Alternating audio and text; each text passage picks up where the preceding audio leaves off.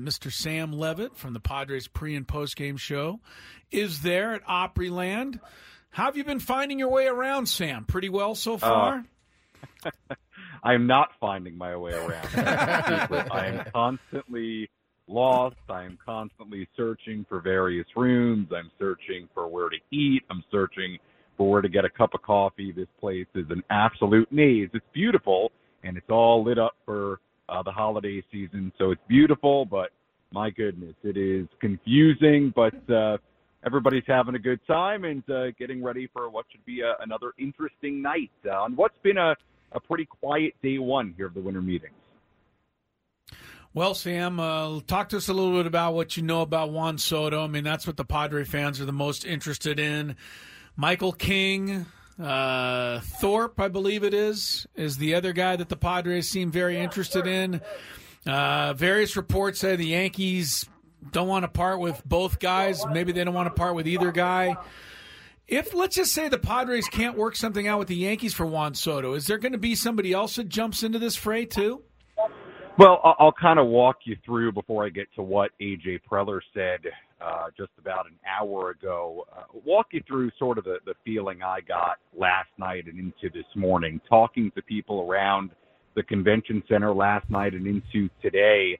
You know, look, I, I think it's a pretty wide consensus that Juan Soto will be moved, if not here at the winter meetings, that later uh, in the winter. Um, but I also felt like there was, uh, you know, a lot of talk about Shohei Ohtani and how, you know, the timing of when and where he signs could potentially, you know, affect the market for Juan Soto. And I've heard, you know, the, the Toronto Blue Jays mentioned a lot as somebody not only that obviously, and it's been reported on, uh, would be interested in Juan Soto, but also could be impacted on if Ohtani signs elsewhere and doesn't sign in Toronto. Would that mean the Blue Jays are more inclined to trade for Juan Soto and give up uh, even more for Juan Soto. And then I think on top of that, you know, talking to people around here the first 24 hours, you know, I, I, for as for as much as I think the national conversation has been, oh, the, the Padres have to trade Juan Soto, they're going to trade Juan Soto. I do think there's still a little sliver of, well, it is AJ Preller and it is the Padres, and they've surprised us before.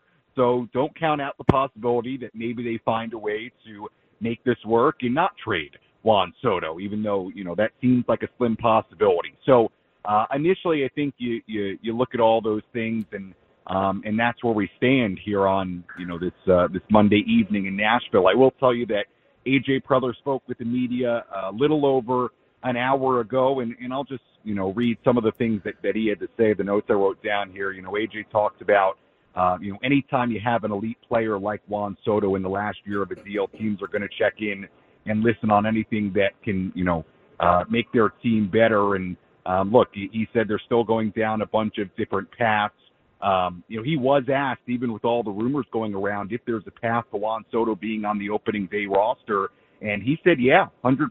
That's a very attractive option. So AJ did not go as far to say, yeah, we're you know, we're definitely trading Juan Soto or anything like that. He was asked directly if there's a path to keeping him uh, in the in this opening day lineup, and, and he said yes. Um, you know, and uh, but he did admit that they were getting a, a lot of calls on Juan Soto, and he also talked about uh, you know the idea of value now versus value later as far as the return for Juan Soto and what they would they would be looking for, and you know essentially AJ said something to the effect of you know, the Padres are not going to take lesser deals to fill a need. So they're going through the exercise of exactly that value now versus future value in any type of deal they're uh, uh, they're considering. And, and I actually I, I talked to Tom Verducci. I haven't posted the interview yet, and we talked a little bit about the Yankees offer and the timing of it, and uh, you know if the Yankees eventually will have to come around on. it. I'm going to post that after we get off uh, off the air here. But I know that was a lot uh, on Juan Soto in one answer, but I did want to get through everything AJ had to say. Uh, so I guess as of this moment here in Nashville, yes, uh, it is the main topic of conversation, but I don't know that based on, you know, what people are talking about and what AJ said a little over an hour ago that we are any closer to a clear answer than we were at the start of the day as far as when and if Juan Soto will be traded. Sam Levitt joins us here, and uh, he's our MLB insider right now, and lots to unpack there. I think the first part is the translation is that one, or excuse me, that Shohei Ohtani is going to have to sign before anything probably happens with Soto. Uh, I, I, would say the other thing that you mentioned at the end there, um, and that we heard that you know the Yankees may not be willing to part with with Michael King or, or Drew Thorpe. They're going to have to get there if they want Juan Soto. I think the Padres are in a good position in terms of whether they move him or not. There's a, a, a large market of teams that would want to be on Soto, want to be in on Soto, and that's why I would say they're gonna the, the this show is gonna be held up until Shohei Ohtani makes his decision. Yeah, and and you know it's anybody's guess as to when that'll happen, right? Will that happen during the winter meetings? I don't know, but I will say the sense around here is that a lot of things are halted until Ohtani signs, and for that matter, it seems like Yamamoto as well because yeah. you have guys like you know Blake Snell, not necessarily guys the Padres are are going to get this. No other big time starting pitchers that may have to wait until Yamamoto, who a lot of people here expect is going to get 200 plus million dollars, uh, finds a home, and then everything can uh, can sort of roll from there. Tony, to your point on the Yankees and the Blue Jays in particular, and this is just me talking, in my opinion. You know, there's been a lot made of pressure being on the Padres to trade Juan Soto, that they have no choice other than to trade Juan Soto. And that may be true, but I'll also say this. There's a lot of pressure on the Yankees and Blue Jays. No the doubt. Yankees haven't been to a World Series since 2009. They're coming off a season that that was not good. They're, they have a frustrated fan base. It seems like there's pressure, a lot of pressure right now on Brian Cashman, and you know it's out there that that a deal's been discussed and players are going back and forth. So the idea that the Yankees now would not get him, um, that that's going to be a tough pill to swallow for for the Yankee fan base. And look, Toronto is a different situation, but they've got obviously the young core of players and Guerrero and Bichette and and a bunch of others too. Look, those guys can can leave. Uh, within the next couple of years, and, and they are very much in a win now mode. And obviously, they've been linked to Ohtani as well, so uh, they're uh, you know they're going for it uh, as far as uh, the rumors that have been that have been swirling here. So I would just say again, just me talking my opinion. Yeah, we can talk about pressure on the Padres, but uh, I think there's a lot of pressure on on specifically the Yankees and the Blue Jays as well. Sam Levitt finding his way around Opryland there in Nashville. barely. Barely finding his way around. Uh, a couple minutes left, Sam. Uh, what are you hearing about Corbin Burnes and uh, the another name that I heard linked to the Padres, possibly if Soto were to go to the Blue Jays, Alek Manoah. Yeah, I, I haven't heard anything on either of those guys. I mean, I, I've I've read what you guys have read.